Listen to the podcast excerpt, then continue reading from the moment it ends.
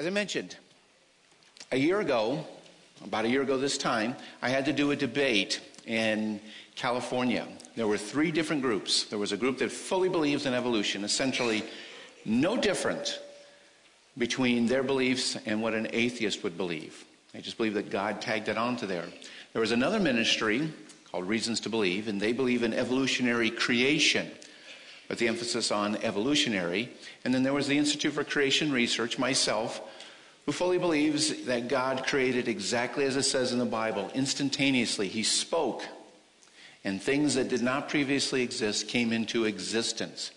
And so we had to do a debate, and we we were given constraints so that it wasn't a free for all, and we had to answer three key questions. The first one was on that how do you understand and interpret Genesis 1 and 2? The second one was what is your take on Darwinian evolution and its compatibility with the Christian faith? And the third was are you open to the natural world pointing to design? Well, those are very, very good questions. They're questions that any one of us might face on a day to day basis.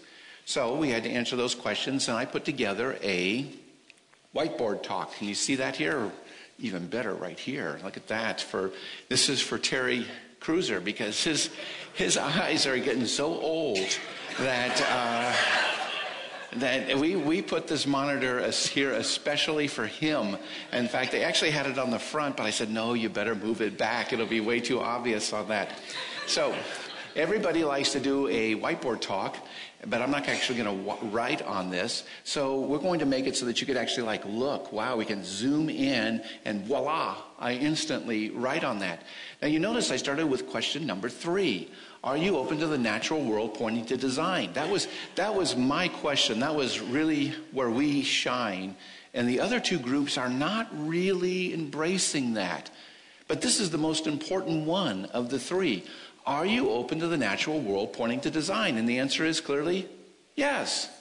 The reason why I look design is because I was designed. And the reason why I look so incredibly designed is because I, I, am. And that's the way it is. So, are you open to the natural world pointing to design? Let's look at some areas of design. So, I gave a good answer. I said, yes, the workmanship seen in living things is best explained by intelligent design. Now, I picked every one of those words on purpose, including the word workmanship. Workmanship, that is an excellent word. That's what the Bible says things are. They're the work of his what? Hands. The heavens declare the glory of the Lord, and the firmament shows his what? Handiwork. And even in Romans chapter 1, where it says the invisible things of God are clearly seen being understood by the things that are made. That word made is used only one other time in the New Testament in Ephesians chapter 2 verse 10 where it says we are his workmanship created in Christ Jesus. So what the Bible is really saying is invisible things of God, his eternal power, his godhead are understood by his workmanship. In fact, the Bible says nine times we're the work of his hands or the work of his fingers. We are his workmanship. So, I'm expecting, this is how you make some scientific, scientific correlations. I am expecting living things to show the features of workmanship. Now, I have this little slide advancer in my hand right here that I've been using to advance my slides. Does this show signs of workmanship? The answer is yes. But if I were to ask you to describe what, what are you seeing here? What do you see? Some people struggle with this. So let me point out what you are seeing. You are seeing multiple parts working together for a purpose. Multiple parts working together for a purpose. That's what you're seeing with workmanship. And only human designed things and living things have these exquisite multiple parts working together for a purpose. Natural processes do not do it by themselves. This is a major pushback. So I am saying specifically, I am expecting when I look at living things to see evidences of workmanship. So What's cool about this whiteboard is we can actually then like zoom in. And I only want to look at one element of workmanship, and that is creatures' adaptability. Adaptability. Why? Because whoever controls the explanation for adaptation is controlling the creation evolution debate. It's like holding the crossroads in a war or in a battle. If living things were static, if living things could not change, could a theory of evolution ever get going? The answer is no. If you were as static as your chair, Terry, if you were as static as your chair, you could never evolve. But because living things can adapt, living things do adjust, living things do change, then you can get a theory of adaptation going. So as you see it there on the screen, this is a really challenging environment, isn't it? That's a cave. What if a creature suddenly found itself in this cave environment? Hmm, how would they adjust to that? Well, look at the picture there below. You see two fish. One's pigmented with eyeballs, and you see another one that is hypopigmented with no eyes. That's a blind cave fish. And when you go into these caves, that's what you see. You see these blind cave fish. How in the world do they go from eyeballs and pigmentation to no eyeballs and lack of pigmentation? Do they do it slowly? Accumulating mutations over long, long periods of time, slowly losing their eyeballs? Or is it possible that these creatures were designed to adapt? Built to adapt right from the beginning so that when they, when one of these fish detects itself in this cave, within a generation or two, they could lose their eyes. That's really pretty cool if that's possible, and that's what, exactly what they do. And research is finding these days that when we look at adaptation, it's characterized by these words it is rapid, it is highly regulated, it is repeatable. Many, many times it's even reversible, where they can adapt this way when they need to, and when they need to, they can adapt back.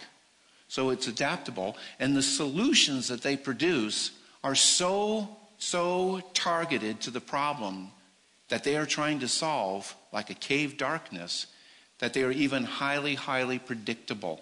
So these, when, when I say regulated, rapid, repeatable, and targeted solutions describe adaptation, do those words sound like something that is random or designed? Designed. Designed. And this is really going to pound on my debate opponents because these are changes that are highly, highly designed. So Let's take on some of these icons of evolution. What you see there up on the screen are multiple types of fish. At the top are the sighted forms, and at the bottom are the blind forms. And there's over 120 different species of fish which can go from sighted to blind. And they do it very, very quickly. In fact, this paper was published in 2013, and it shows that these fish can go from a sighted form with pigmentation to a blind form without pigmentation in one generation. That's kind of like a wow moment, folks. That's one generation. Mama lays her eggs, and the babies detect when they are in the cave, and when they develop, by the time they reach maturity, no eyes and no pigmentation. That's quite remarkable. How do they do it? They detect when they're in the cave, but they're not looking for they're not looking for light and dark. They can detect how much electricity the water can conduct, which is different between a cave and a stream. And when they detect that change in conductivity, as they develop, the pathways for developing eyes are shut down. It's quite remarkable. And they do this so they can rapidly adapt to those. Well, here's another icon of evolution these finches. For those of you who are up to speed, they're called whose finches? Darwin's finches. Because you see all of these different shapes in their beak big, strong beaks, tiny, delicate beaks, and things. And we're told that nature has this selective power that can select for one or the other depending on what food they're eating. And it's going to, you don't want to be selected with natural selection because that means you're dead. But what if these birds could detect the food that they're eating, and even during embryologic development, as they're developing in the egg, they can adjust the beak to match their conditions. Well, this paper was published, for those who are really the scientific nerds, I always put the scientific paper up there. Epigenetic variation between urban and rural populations of Darwin's finches. Let me explain what they did. You had the urban finches and, and, you had the rural finches. The rural finches were the dominant ones. But then people moved in. And when people move in, they start throwing out human based trash, trash food. What do animals like? They like to eat that human food. And so you ended up with a population of urban finches. Urban finches that were no longer eating the traditional urban, uh, rural food, but they ate this human food. And within one to two generations, their beak length changed because they're eating the human food. And how do they do that? They didn't change their DNA. It wasn't mutations due to DNA. As it says there, these were epigenetic variations. Let me explain what that is. That means you change the expression of your genes, but you don't change the genes themselves. There are tiny little machines inside your cell, little molecular machines, and they go up and down the DNA and they put markers, little markers on the DNA that says, run this gene longer or don't even run this gene at all. So they put special markers on it. They don't change it, but they change the way it's expressed. And it can be done very, very rapidly. And those same machines can come back and they can change the markers or remove the markers. But you didn't know you had these little microscopic things going around inside of you doing that. And look what the quote of the paper says Growing evidence suggests that epigenetic mechanisms may also be involved in what? Rapid adaptation to new environments. So, this isn't that slow change that everybody's being taught about wrongly in school these days. It's not even genetic at all. Well, what about these? How, remember, how many of you remember these in your textbook? The old peppered moth where there used to be all of these light colored moths in England, and then those dirty little Brits started burning coal by the tons, creating what? Climate change and things like that. and they polluted all the buildings, polluted all the buildings, making everything black with coal soot. And then those white moths stuck out like a sore thumb, and the birds came and ate them. And we were supposed to see natural selection and happen in action. Well, that isn't quite the story. This interesting paper was published in 2015, in 2016 here, the industrial melanism mutation in British pepper moths is a transposable element. Let me explain that large mouthful of mumbo. Transposable element. Here's probably a new, a new thought for some of you. Your DNA is not static. There are sections of DNA called transposable elements that can be clipped out and they can be moved to other sections in your DNA and pasted back in. That's why they're called what? Transposable elements because they can be transposed. But when they are cut out and pasted in, they change the expression of your genes. And so you have light and dark colored varieties of this moth, and 96% of the dark ones all have a section of the DNA cut out, transposed, and inserted right at the proper spot to regulate dark coloration as they develop. Highly regulated, make them black. And 0%, none of the white moths have this transposable element. Does that sound like a highly regulated mechanism? It is. It's because these, bird, these moths are able to detect. 95 is actually 95 point some percent. A black moths had this 20,000 20,000 bases of your DNA have been transposed to make them black with the associated color. So, all three of these major icons of evolution the blind cavefish, the Darwin's finches, and the peppered moths are highly regulated, targeted mechanisms that show all of these features of design. Now, I put this picture in here for Terry Cruiser because he's going to say, I wish I never invited this guy to come to Arkansas. because this this was a really young Terry Cruiser back in the day on that on that when his beard was black. Anyway, so he he would love to catch a fish like this. I'll bet he would. What kind of fish is this? Pike. It's a predatory fish. And he's going ice fishing. Do you recognize that? And that that's to that's like music to your soul there, Terry. He's up there ice fishing. Well, these pike will eat bass. They can eat these carp. They could even eat a trout. They don't care what they eat. And as long as these carp are not being eaten, but a bass or a trout is, it's happy. But this is what's cool about these carp. They're called crucian carp. As soon as one of these pike eat one of those crucian carp right there, and they digest it, and out goes into the water little carpy vapors, what used to be a carp, in that the other carp can detect that. The other carp detect all of those vapors, and within a day they start to morph into a different shape that's thicker, taller, faster, and harder to eat by those pike. Wow, that's quite remarkable. Within a day, it detects when its cousin has been eaten and it can change. It would be like this I need to change. So if Terry Cruiser gets eaten by something, I can detect it and then I can change so that I'm not like Terry Cruiser. Wow, that would be like, that would be remarkable. Quite remarkable here. okay, enough of the Terry Cruiser jokes on that, if I can resist. But that's, a, that's an amazing, amazing fish, what it does. How about this one right here? So now we've gone from the Arctic of Minnesota and we're down to the Caribbean, and these are called reef wrasses. Reef wrasses, because they live on these reefs down there. And you see up there, here's a male, brightly colored male, and this is a female. Little males have a little harem of females, about 10 to 15 females in their little harem that they cover there.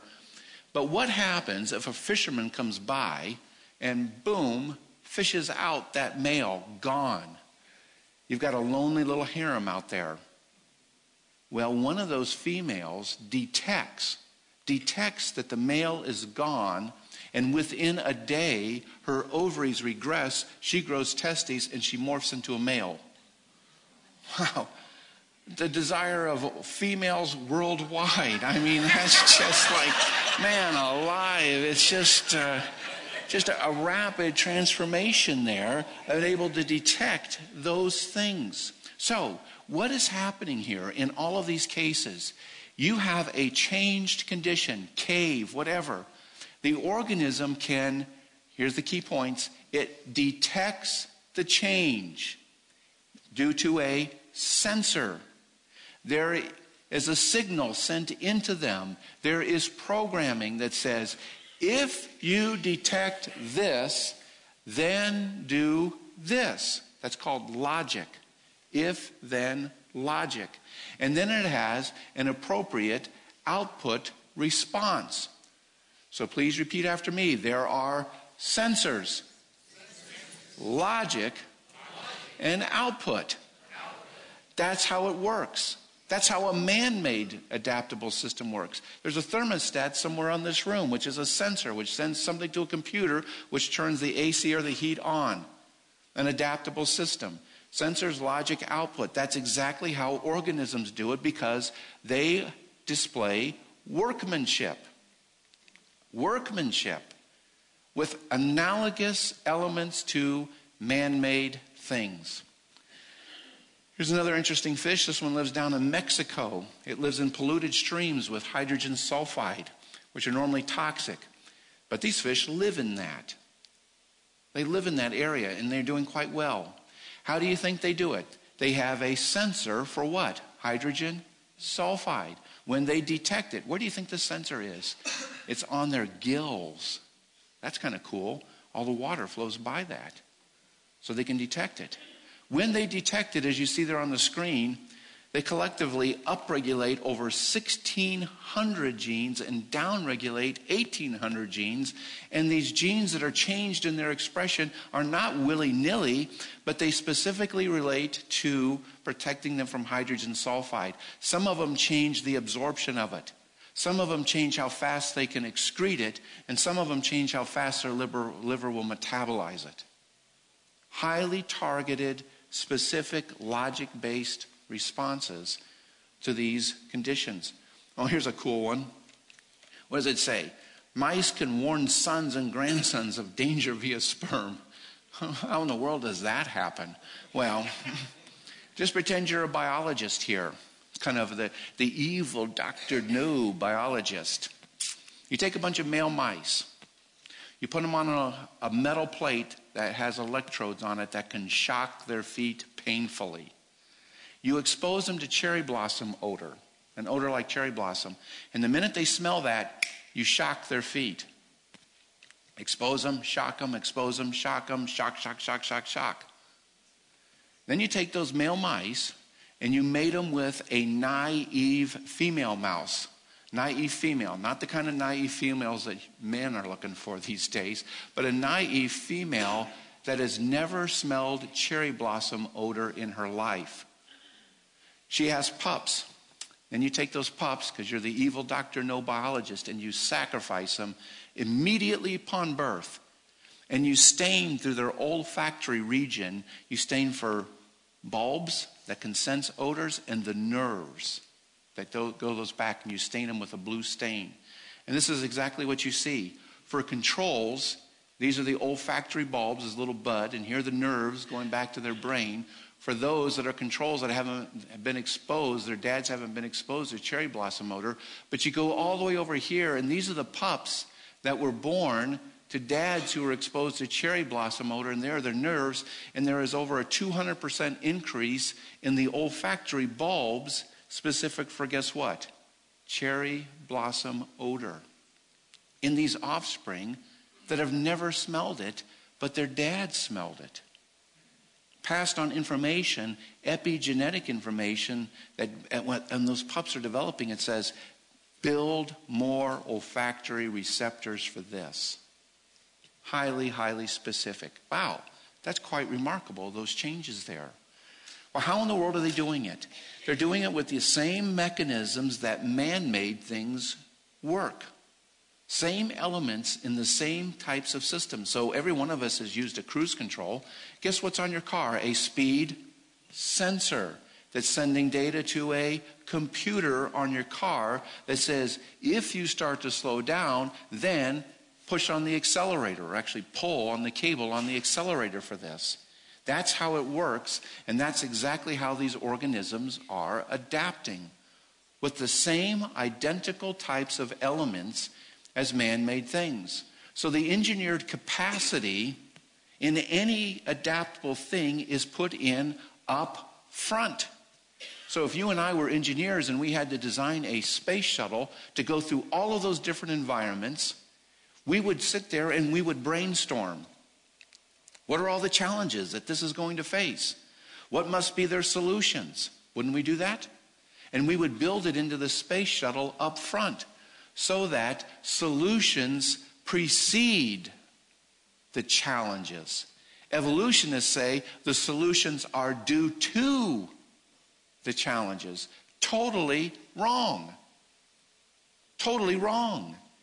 Could you build a space shuttle where the solutions are due to the challenges? The answer would be no. They would never come back.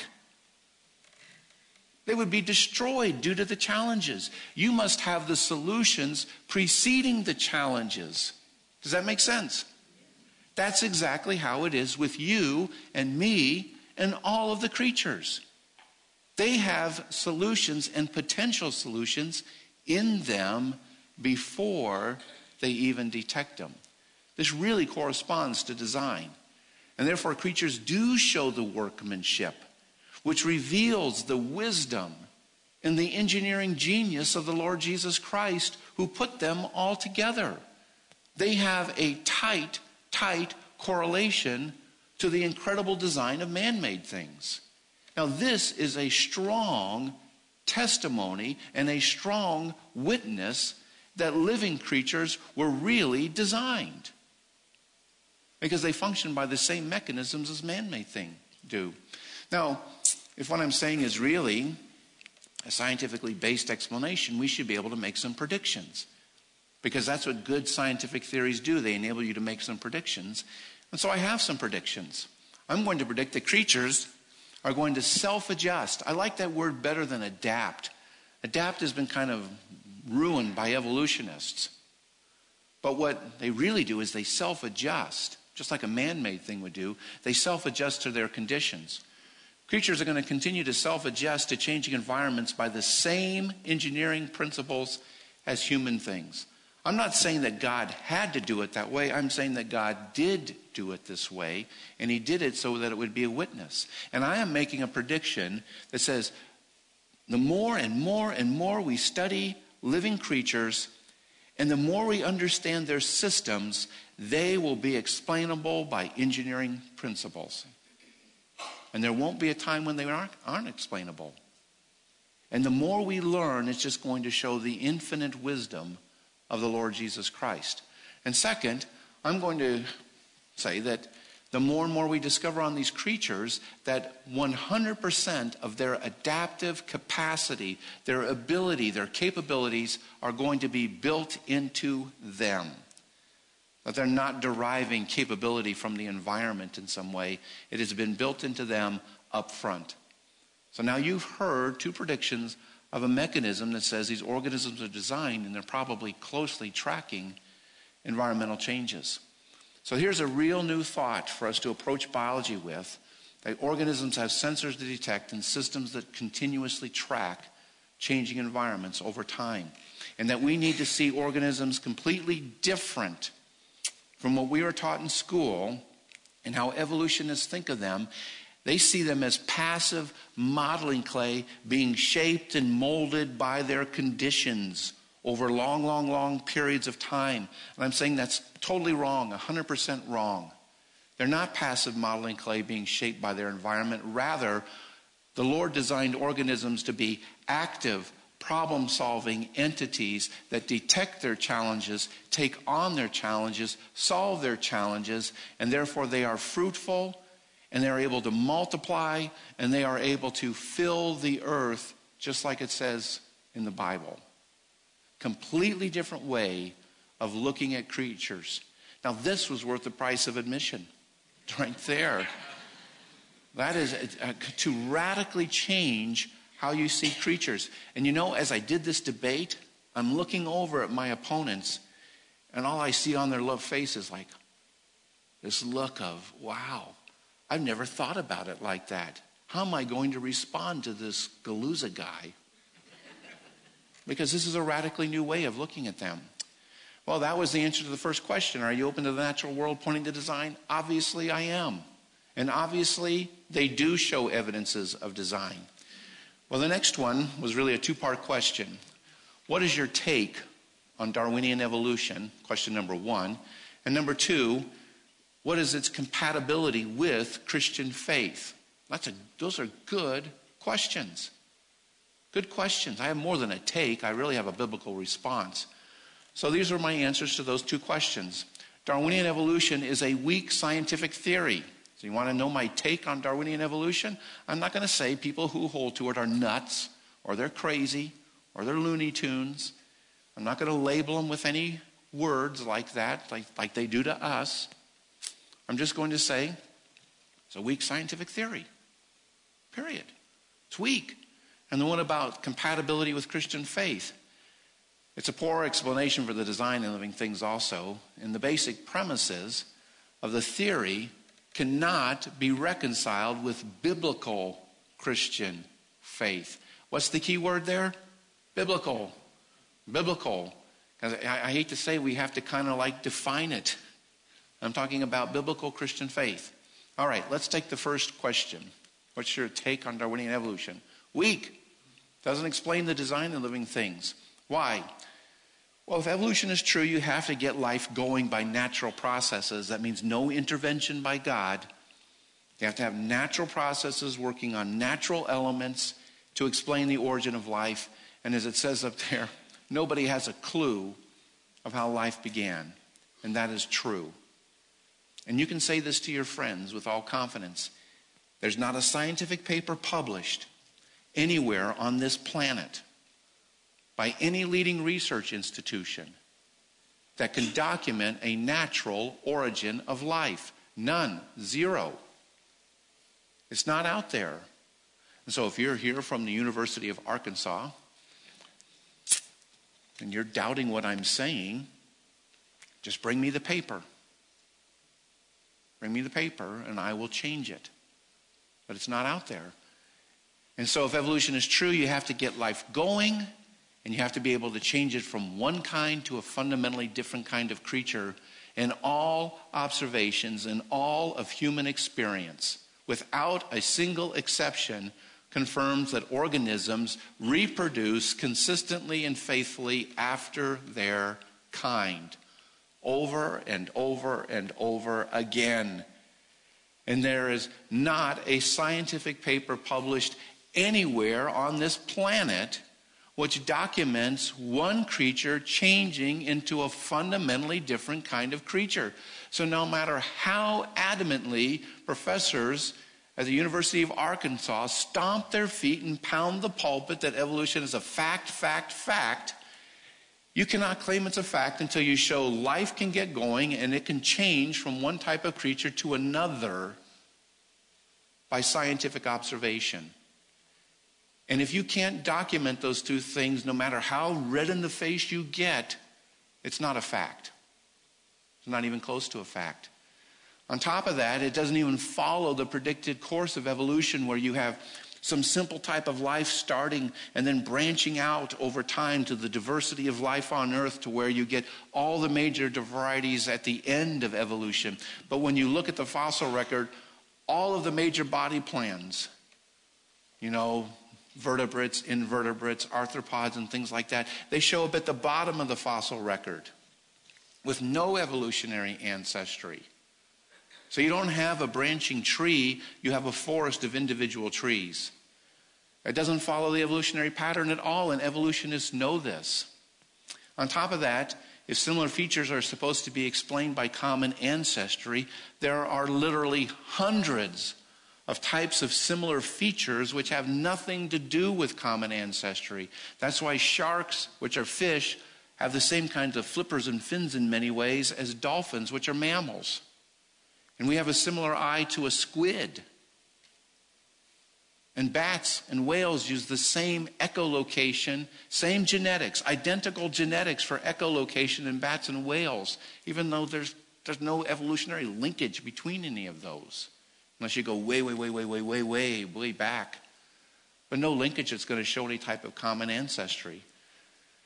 Now, evolutionists thought that was true. In 1963, Ernst Mayr, who was the probably the leading evolutionist at the time, he said if you're looking for similar genetics between these organisms, it's futile because they've, they've evolved and diverged and evolved and diverged over millions and millions of years. So you're not expecting to find similar genes between like a, a, a whale and a bat.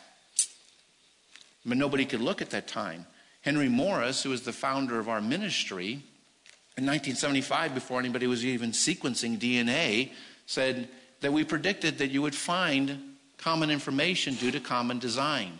And the man at the bottom of the screen, in 2005, a major evolutionist, Sean Carroll, said after they looked for those similar information and they found it, it was inescapable and it was stunning, and that nobody predicted you that you would find common genes for common features in something like a fly and an elephant. But you do because there's common information for common design.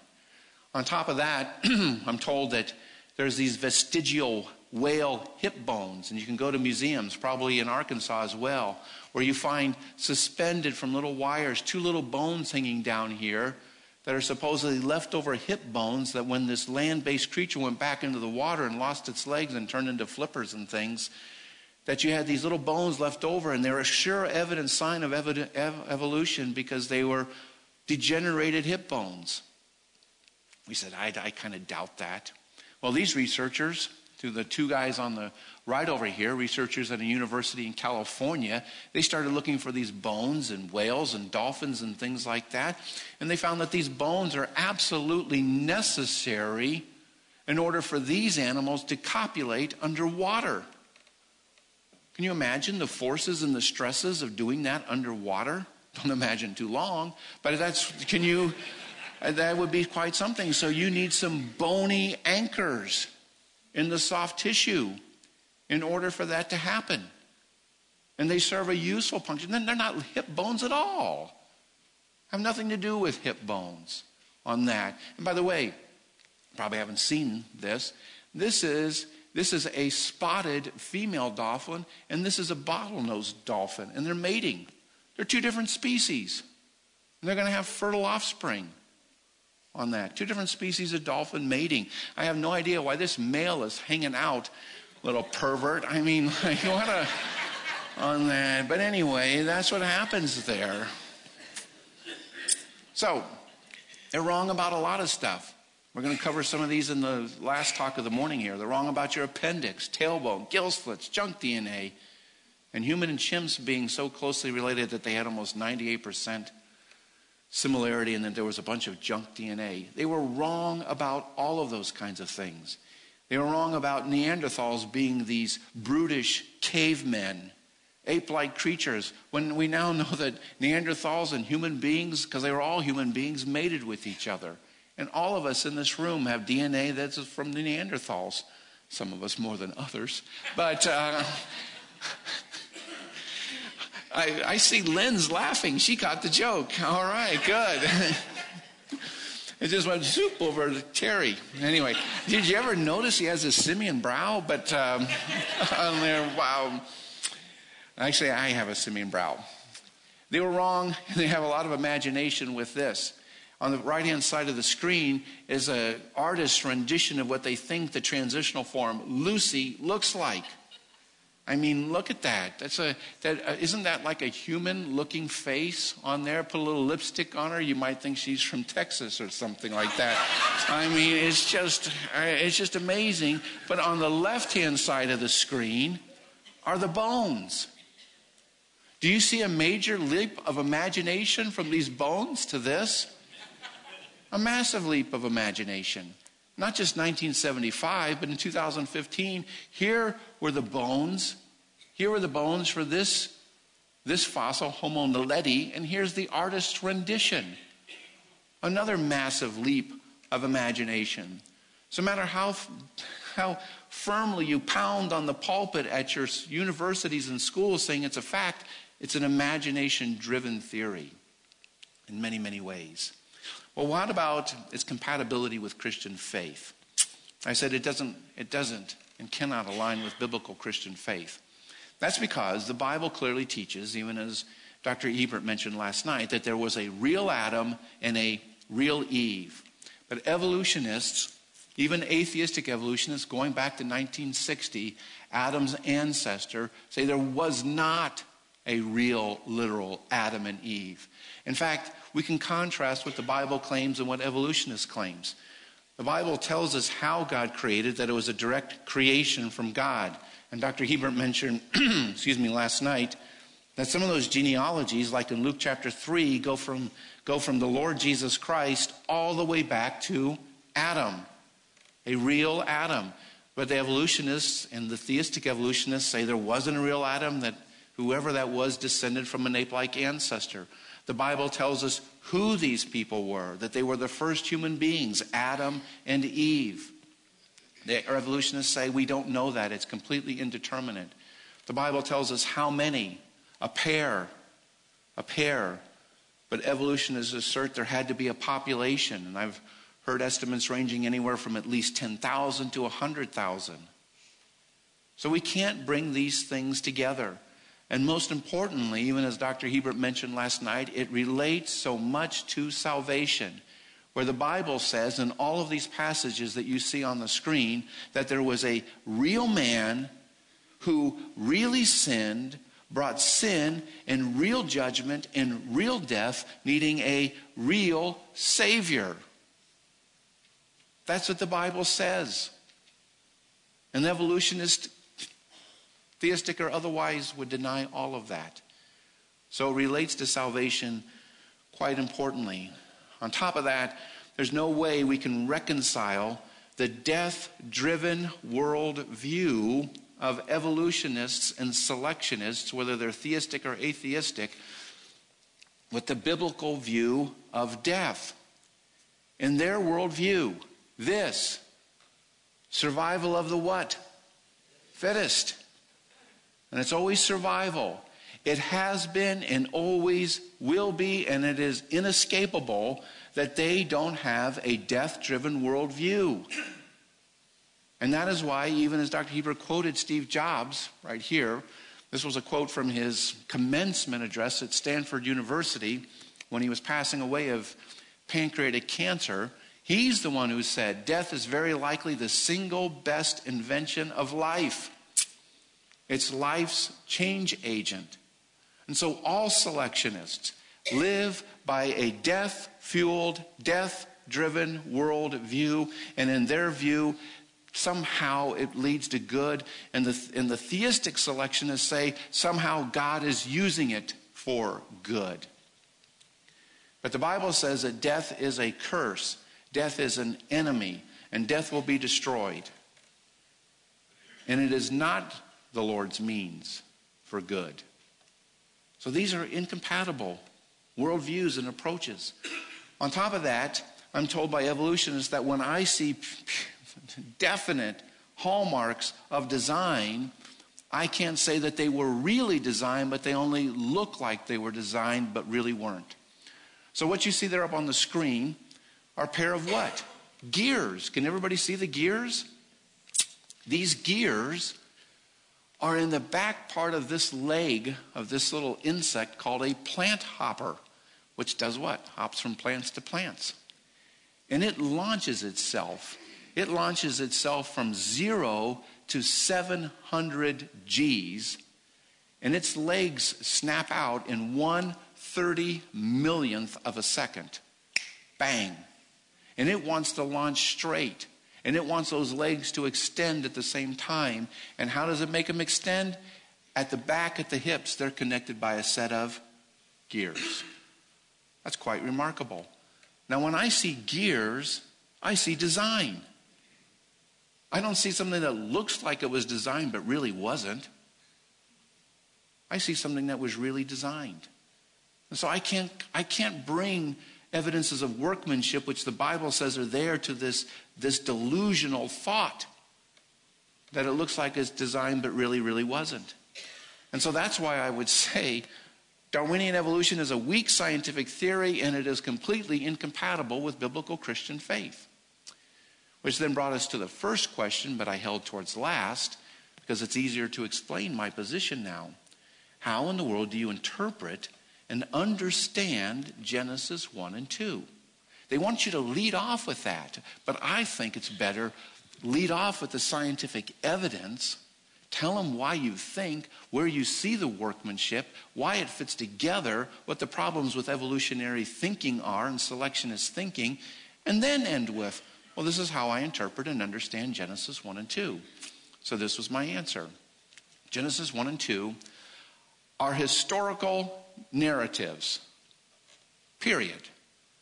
Not allegory, not poetry, not a sing song story. These are real historical narratives. Did you notice I didn't use the word story? I didn't use the story at all, the word story at all. In fact, we as Sunday school teachers should expunge. That means get rid of. That word story. Don't come up and tell, say, let me tell you the creation what? Story. Let me tell you the Christmas story, the Easter story, and all of those kinds of things because our young people hear the word story and they think it's a story. Let me tell you the account of creation. Let me tell you about the historical resurrection of the Lord Jesus Christ. So we would be doing our young people a, a, big, big favor if we got rid of the word Easter story, Christmas story, and all of those kinds of things. These are historical narratives of how God created the natural realm. And I give words their normal meaning in their normal context. Normal meaning, normal context. You notice I didn't say literal. Literal. I give words their normal meaning. Sometimes there are some poetic words. Sometimes there are some allegories. But I give words their normal meaning, normal context. This is what I was taught when I was a student at Moody Bible Institute. You give words their normal meaning and normal context, just like you would do any other type of literature. So, in fact, during the question and answer session of that debate, Sean McDowell said, So you said you interpret the Bible literally. I said, No, I interpret it normally, which means I give words their normal meaning in their normal context. So, what do I mean by that? Well, I'm a medical doctor and I write prescriptions for people. And people come to the office. In fact, they like prescriptions. Nobody likes to go to the, the doctor's office, pay 40 or $50 and said, well, you'll get better with, in a few days, just go home. They feel a little ripped. So they like to have something to take home with them, like a prescription, even if it's for normal saline. You know, it's like, hey, I got something in my hand. I still send you the $50 bill. But nevertheless, uh, you walk out. So here's a script. It's, it's pretty easy. It's for a blood pressure, blood pressure medication called atenolol. How much? 150 milligrams. How? By mouth. How often? Daily. Atenolol. 150 milligrams by mouth daily. Is that pretty straightforward? What if you took your script for this drug to the pharmacist? They said, Wow, what does Dr. Guliuzza mean by mouth? By mouth, by mouth. What does he mean by that? Mouth of a river, mouth of a cave, you know. How am I going to interpret by mouth? So he changes that to just say a natural opening. You know, 150 milligrams by a natural opening daily on that. You know? Nobody does that, even though, even though mouth can mean a natural opening. But we say, we give words their normal meaning in their normal context. So when I'm saying mouth, I mean what? This. This. That's how I interpret the Bible. Normal meaning and normal context. When I was an engineer for 10 years, in Guam, we had a, we had a barracks rehab contract, pretty straightforward. And one of the clauses in the contract said, contractor will apply two coats of paint. Two coats of paint. Well, the contractor went out, mobilized, applied one coat of paint, and painted all the buildings with one coat and left. The government inspector came out and said, The contract says two coats of paint. The contractor sent us a letter back and said, what the contract means is one coat thick enough to equal two coats. and he had put on a thick coat of paint. We came back and said, no, two coats of paint means two coats of paint. You see, we had a dispute over the, over the normal usage of words. This thing went to court. Who do you think won? the innocent government or the wily contractor that stuck it to the government one more time? Well, the government won. The government won this, and it was pretty easy. And this is what the judge says In contract law, words must be construed to their normal meaning in the context of the specifications. Otherwise, the intentions of either party becomes unknowable. May I suggest this is how we should approach the Bible? We give words their normal meaning in their normal context, otherwise, the intentions of the giver become unknowable. Unknowable. And there's good reason why we should do this. There's, you can actually look at the grammar of poetic passages in the Bible and the grammar of historical narratives, and they differ. You can plot those out. And look where Genesis 1 and 2 plots out, right up there with narrative passages. The grammar is different from poetic passages. So there's good scientific justification for doing that. But here's a really important one.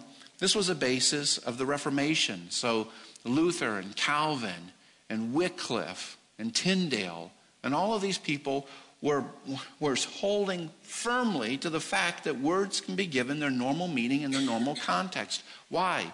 Because the dominant teaching of the church at that time was that you, you, you lay people could not understand the Bible for yourselves, but that you had to have the clergy tell you what the Bible said. That you were incapable of doing that. That you had to have a special group of people, the clergy, interpret the Bible for you. Well, the reformers, all of those reformers, disagreed. They said, God is able to communicate, communicate quite clearly what he wants to say, that God can say what he means, that he means what he says, and anybody at any time can interpret the Bible for themselves if they give their words their normal meaning in their normal context. That's what this, that, there was a major part on this division over this in the Reformation. And there was good biblical authority for them to say so. In Deuteronomy chapter 30, Moses said, You don't have to go across the ocean and find someone to come and interpret the Bible for you. He says, But it is in your heart, it is on your very lips. And all of those passages in John 14, 15, and 16, where the Lord says, when He, the Holy Spirit, is come, He will do what? Lead you into all truth. It doesn't say you need to have a clergyman do you do that for you. And then in Acts chapter 17, the Bereans, who were more noble than the Thessalonians, who didn't read their Bibles, but it says the Bereans, when Paul was teaching them, they searched their Bible daily to see if what Paul said was correct. They didn't need the holy man of Paul to tell them what was true. They looked at their Bibles to see if the holy man was true. That's how they did it. And so reformers had very good reason, biblical reason for saying that anybody can interpret the Bible for themselves.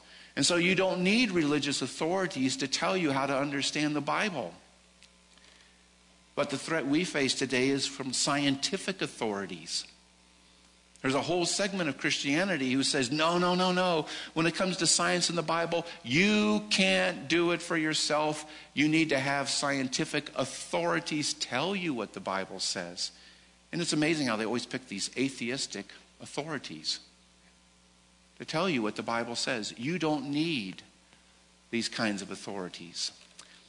And the real issue is biblical clarity, which is the basis for biblical authority. Why is clarity the basis for authority? Because if you could not understand the Bible for yourself and you did need to have someone interpret it for you, so if this is you and here's the person that's interpreting it for you and here is the Bible, who is your authority? Is it the person or is it the Bible? It's the person who's telling you what the Bible says. They become your authority and not the Bible itself.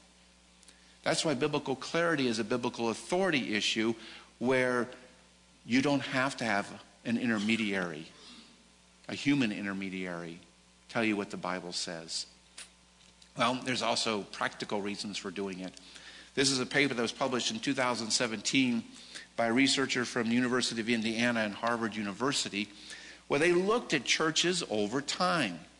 They looked at churches who said the Bible was inspired but not literal.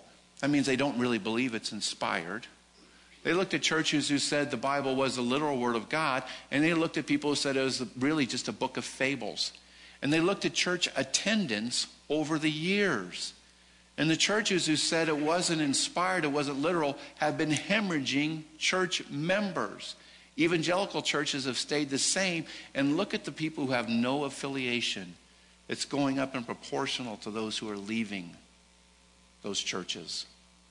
So when someone comes up and they say to you, you know, if you hold to those biblical doctrines, you're ruining evangelism, you're scaring people off from evangelism, you're, you're anti evangelistic, it's just the exact opposite. The churches that have stayed faithful to the word have maintained or even gained some membership. It's the exact opposite of what people are saying. And then the most important reason of all is that the Lord Jesus Christ and the Apostle Paul and others held that we would give words their normal meaning in their normal context. I believe Dr. Hebert quoted this passage from Mark last night when some people asked to the Lord, Is it lawful for a man to put away his wife?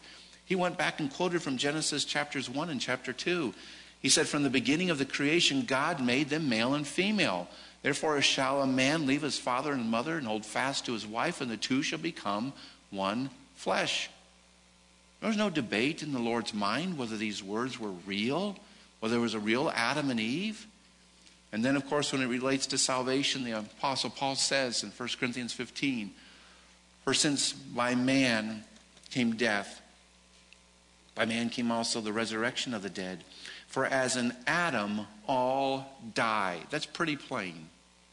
So, even so, in Christ shall all be made alive. You know what that's saying? There's really only two classes of people in this world not rich and poor, beautiful and ugly, celebrities and non celebrities. None of, none of that silly stuff that people judge people by. There's only two groups of people those who are still in Adam and those who have been redeemed who are now in Christ. You're either in Adam or you are now in Christ. And that's it. Would to God that all of us are in this group in Christ. And that's where we want to be. And that's why I see the Bible as historical narrative and I give words their normal meaning in their normal context. And these are answers to three key questions that not only I will get in a debate, but you might get talking with your friends or your neighbors. And Lord willing, we now have some answers to these questions. Amen?